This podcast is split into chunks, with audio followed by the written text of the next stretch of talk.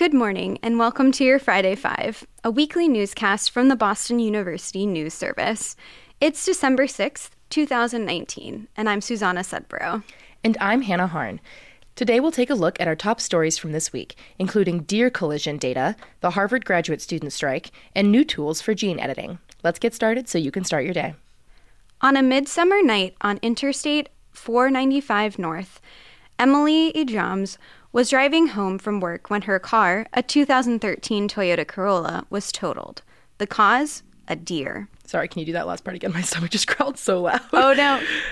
Um, just do like the whole The cause thing? from like just do the whole first sentence again, Okay. the whole first line. Thanks. Pick up. On a midsummer night on Interstate 495 North, Emily Joms was driving home from work when her car, a 2013 Toyota Corolla, was totaled. The cause? A deer. It jumped right into my driver's side headlight, Ijam said. I would have expected it to swerve my car out of the lane, so obviously I was really lucky.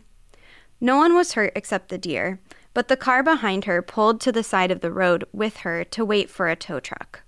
Ijams is not alone. Every year, hundreds of drivers in Massachusetts collide with deer. Deer are found in both suburban and urban areas and can be a hazard to drivers. More than 2,000 incidents have occurred since January 2016, according to Massachusetts State Police. As of September 2019, 465 collisions have already been reported, which is on track to be higher even than numbers reported last year.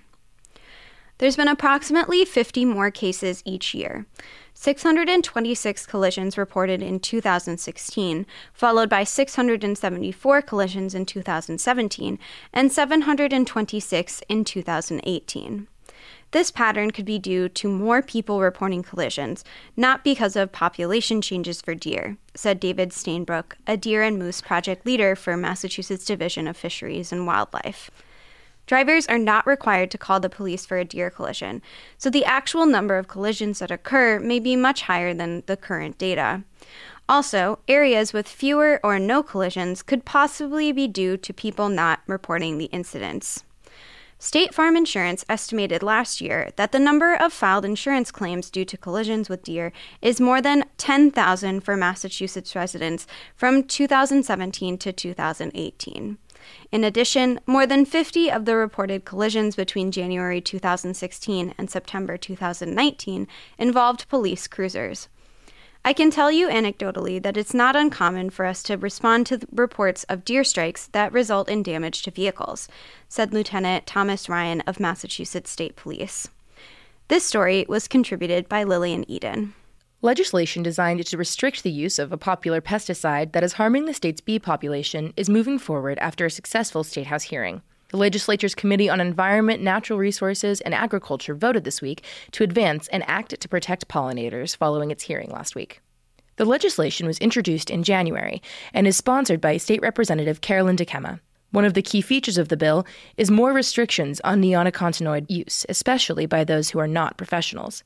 Neonicotinoids, or neonics, are insecticides that are chemically related to nicotine and are applied either to the soil or sprayed on plants. The insecticide gained traction due to its effectiveness, as well as the low toxicity to vertebrates.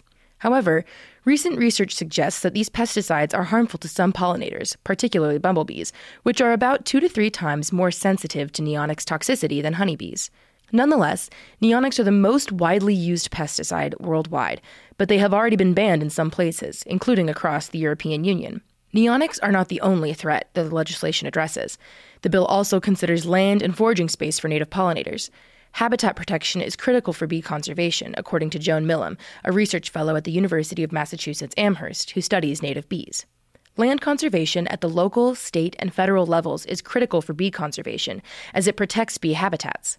Homeowners can live with bees, even with lawns, if they agree not to spray herbicides, Milam said.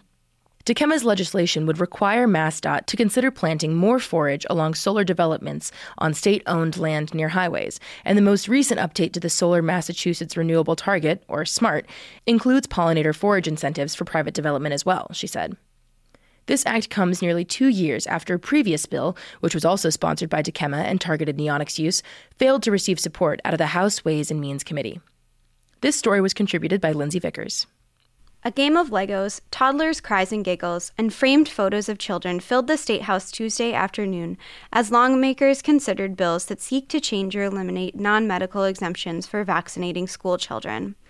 One of the bills, sponsored by Representative Andre Vargas, calls for the end of a state law that allows a child to attend school or daycare without immunizations if the parent or guardian cites religious beliefs. Current law allows religious exemptions unless there is an emergency or epidemic declared by the Department of Public Health.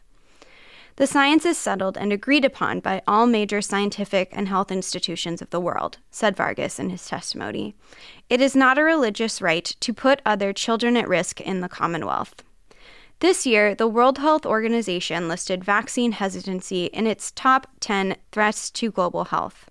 If Vargas's bill is passed, Massachusetts would join New York, West Virginia, California, Mississippi, and Maine in eliminating non medical exemptions for vaccinating school children.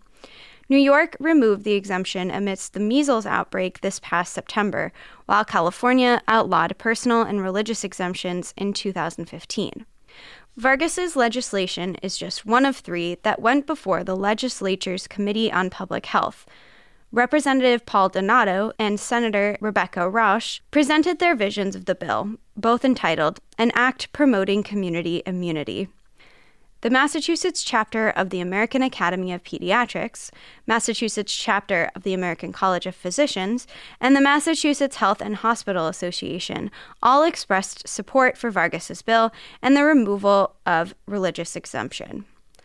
The science is settled, Religious exemptions need to be abolished so that children in our state can have a safe, healthy environment in which to learn and play, said Elizabeth Goodman, a pediatrician. This story was contributed by Anastasia E. Lennon. Harvard graduate student workers are preparing to strike next Tuesday after failed negotiations with the university over fair pay, comprehensive health care, and protections from harassment and discrimination, the union said. Despite rallies, petitions, and a sit in, Harvard administrators have dismissed student workers' calls for a strong and comprehensive contract, a press release from the Harvard Graduate Students Union, UAW, said on Monday. The announcement comes nearly six weeks after 2,425 of the union's estimated 4,500 members voted to authorize a strike. Of those who voted, around 90% voted yes. We have exhausted all other options, and we are frustrated by Harvard's consistent refusal to provide the basic rights and protections we are seeking, said Jenny Ostiff, a PhD student in organismic and evolutionary biology, in a press release Monday. We are ready to strike to show that we are serious about the urgent necessity for fair pay, health care, and protections from harassment and discrimination. According to Rachel Sandalow-Ash, a third year law student and research assistant, the union has been negotiating their contract with the university since they voted to form in April of 2018. Both parties met for a bargaining session on Monday, but were unable to reach an agreement on compensation and benefits. The spokesman provided Harvard's official statement regarding the strike in an email to the BU News service on Monday. The statement said the university continues to feel the strike is unwarranted and will remain engaged in negotiations. A strike will neither clarify our respective positions nor will it resolve areas of disagreement, the statement said. The strike will begin a week before Harvard finals, during which graduate student workers will not perform their traditional work duties, according to the union statement. This includes holding office hours, administering exams, and grading work. Harvard's statement said that the university began planning a contingency plan for the strike weeks ago and will work to ensure as little disruption as possible to exams in the remaining weeks of the semester. This story was contributed by Sammy Purcell. We need to think of biology at a bigger scale. In comes automation. Brian Schneider, Senior Territory Account Manager at Synthego, said last week as he pitched the idea of making biology a data science with gene editing tools at the 5th International Conference on Drug Discovery, Development, and Lead Optimization. With topics ranging from cutting edge research on drug development for cannabis to HIV treatment and efficient gene editing, Researchers and practitioners gathered from all over the world for a three day conference in Newton to network and spark conversation. Synthego, like other companies and startups on the forefront of biotech, uses CRISPR Cas9, a gene editing tool that has been making waves in the science community since it was co developed at the University of California, Berkeley in 2012. The development created controversy, though, after a legal battle over whether the Massachusetts Institute of Technology was first to patent the groundbreaking tool. Not all rumors have been good. In November 2018, Chinese scientist He Jiankui revealed his plans to gene edit babies, spreading ethical concerns about what gene editing could do when cells are passed down to future generations. The potential of CRISPR Cas9 is nevertheless indisputable. The bioengineering tool allows gene editing on DNA and even could be used to reverse life threatening disease, including HIV and cancer, according to Synthego reports. The conference convened at a time when technology and drug development is innovating fast. Schneider said making t- biology a data science is key in making gene editing efficient. Our ability to study biology is very limited, he said. The next level is to create a screen pickup. The next level is to create a screening platform where researchers design or experiment on their computers, send it to us, and then we return insight data. Companies like Synthego aim to optimize gene editing by collecting data in a biology insight factory that gives its users quantitative feedback immediately. We collect a ton of data with thousands of experiments in parallel, trying to make biology a true data science that can shorten the drug discovery timeline, Schneider said. This story was contributed by Anna Sternquist. And that's it for your Friday Five. Thanks for tuning in. This will be our last episode for the semester, but make sure to check back in the spring. For the full versions of this week's stories, visit bunewsservice.com slash podcasts and click on today's episode. We'd like to thank today's contributing writers, Lillian Eden, Lindsay Vickers, Anastasia E. Lennon, Sammy Purcell, and Anna Sternquist, as well as our production team. This week's episode of Friday 5 was produced by Hannah Harn.